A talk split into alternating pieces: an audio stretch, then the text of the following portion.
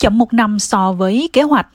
Asian Cup 2023 cuối cùng đã được diễn ra vào năm 2024. Năm đại dịch Covid chứng kiến Trung Quốc rút khỏi nhiệm kỳ đăng cai, cho phép Qatar đánh bại các nỗ lực khác, bao gồm cả từ Australia để thành chủ nhà mới. Quốc gia vùng vịnh giàu có này sẽ tổ chức sự kiện chỉ sau hơn một năm khi tổ chức điều mà Chủ tịch FIFA gọi là World Cup hay nhất từ trước đến nay.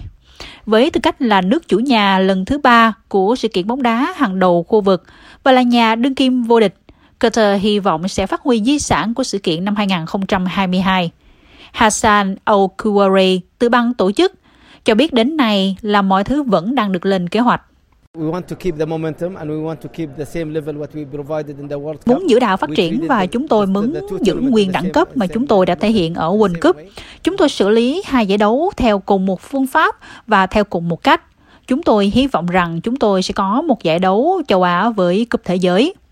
Tổng cộng có 24 đội châu Á sẽ thi đấu 51 trận trên 9 sân vận động trong giải đấu kéo dài một tháng, từ 12 tháng 1 cho đến ngày 10 tháng 2. Aquari cho biết sự thèm muốn của người hâm mộ là rất lành mạnh. Uh, những con số là những con số rất ấn tượng đối với chúng tôi. Tính đến thời điểm này, chúng tôi đã bán được khoảng 900.000 vé. Chúng tôi hoan nghênh họ đến cổ vũ cho đội bóng của đất nước, đồng hành cùng chúng tôi, tận hưởng khoảng thời gian ở Qatar và có một hành trình tuyệt vời. Qatar đã cam kết doanh thu từ việc bán vé để hỗ trợ người Palestine thông qua viện trợ y tế và thực phẩm ở Gaza. Giáo sư danh dự David Rowe của Đại học Western Sydney nghiên cứu sự giao thoa giữa thể thao, chính trị và văn hóa. Ông cho biết quốc gia giàu có ở Trung Đông, bao gồm Qatar, Ả Rập Saudi và các tiểu vương quốc Ả Rập Thống Nhất đang nổi lên như những thế lực mới trong thể thao toàn cầu. Việc tổ chức các sự kiện thể thao lớn ở Trung Đông đang trở nên bình thường hóa theo một số cách. Hãy xem xét rộng hơn những gì đang diễn ra trong lĩnh vực thể thao. Không chỉ Qatar, quốc gia này sau sự kiện sẽ đăng cai vòng loại, sự kiện dành cho giải đấu bóng đá dưới 20 tuổi cho Thế vận hội Paris vào cuối năm nay. Chúng ta cũng có Ả Rập Saudi đang có những bước tiến lớn vào thể thao toàn cầu, không chỉ trong bóng đá, mặc dù nước này sẽ đăng cai FIFA World Cup 2034. Điều thú vị là ứng cử viên duy nhất còn lại cho nước chủ nhà là Úc. Quốc gia thậm chí không thèm nộp đơn vì tôi nghĩ họ nhận ra mình có rất ít cơ hội. Những lo ngại tẩy chay về nhân quyền là vấn đề trọng tâm trong thời gian diễn ra World Cup 2022 ở Qatar, bao gồm cả vấn đề công nhân nhập cư tử vong trong quá trình xây dựng các sân vận động bao gồm 7 sân vận động vĩnh viễn và một sân vận động tạm thời, với chi phí ước tính là 9,7 tỷ đô la Úc. Người đứng đầu việc tổ chức World Cup ở Qatar Hassan El Thawadi thừa nhận rằng sự kiện trong năm 2022 có khoảng 400 đến 500 công nhân nhập cư đã chết do thực hiện các dự án liên quan đến giải đấu. Một phân tích Guardian về dữ liệu từ các nguồn của chính phủ cho thấy ít nhất 6.500 công nhân nhập cư đã chết ở Qatar trong 9 năm kể từ năm 2020, trong khi các sân vận động được xây dựng. Các công nhân đến từ Ấn Độ, Pakistan, Nepal, Bangladesh và Sri Lanka.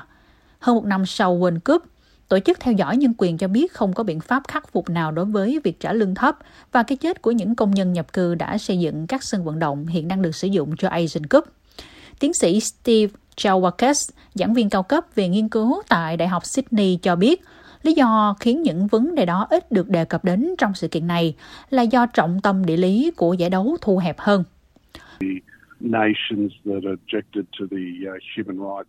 Hầu hết các quốc gia phản đối nhân quyền của Qatar là quốc gia đến từ nền kinh tế phương Tây tiên tiến.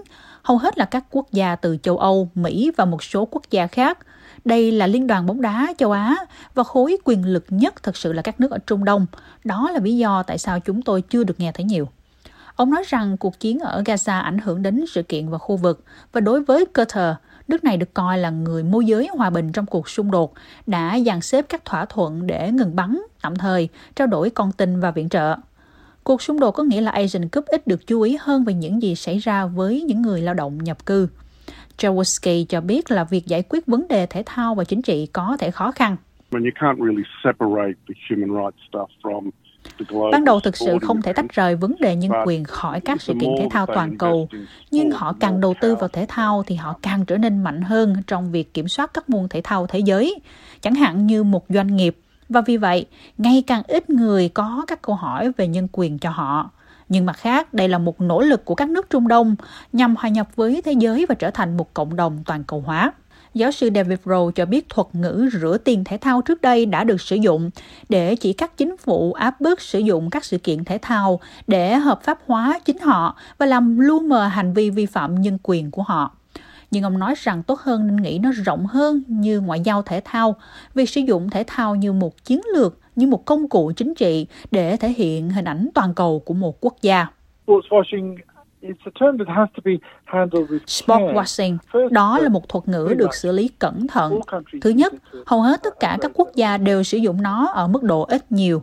Và thứ hai, tôi nghĩ chúng ta cần phải cẩn thận để không coi nhẹ các vấn đề kinh tế ở đây.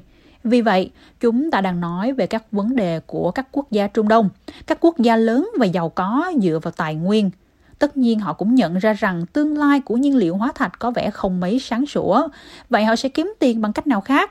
Và các nước Trung Đông. Tất cả đều có một phần trong kế hoạch kinh tế của mình là chuyển từ nhiên liệu hóa thạch sang giải trí, thông tin, thể thao, vân vân.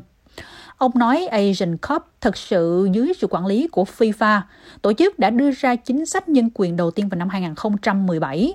Tài liệu đó cam kết tổ chức này sẽ bảo vệ nhân quyền và khắc phục những sai sót khi chúng xảy ra. Theo quy định của nguyên tắc hướng dẫn của Liên Hiệp Quốc về kinh doanh và nhân quyền, tiến sĩ Hom Hanton tại Đại học Monash nghiên cứu và giảng dạy các chủ đề về thể thao và văn hóa. Ông ấy nói rằng ông ấy nhận thấy ít sự chú ý hơn các vấn đề nhân quyền ở Qatar sau Asian Cup so với World Cup 2022 và đó là một điều đáng lo ngại. Human rights issues when it comes to sport Điều này thực sự đặt ra câu hỏi về mức độ nghiêm trọng của chúng tôi đối với các vấn đề nhân quyền khi nói đến thể thao. Khi chúng tôi bỏ qua những thứ như là Asian Cup, nhưng chúng tôi sẽ thực sự nêu lên đến khi có World Cup ư.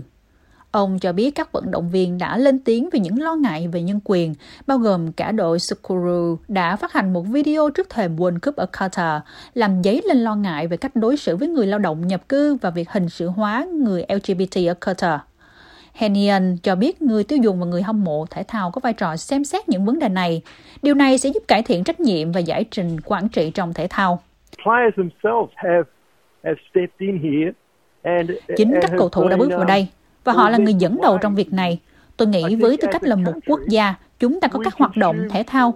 Chúng tôi nghĩ là không nên để ý đến khía cạnh chính trị đằng sau Chúng tôi không nhìn vào những gì đang diễn ra quốc gia khác và vấn đề có thể ảnh hưởng và việc xem xét sự kiện thể thao đó. Và chúng tôi nhận thức rõ hơn cũng như là các loại hình giải trí khác, những gì liên quan đến việc tạo ra một giải đấu hoặc một sản phẩm.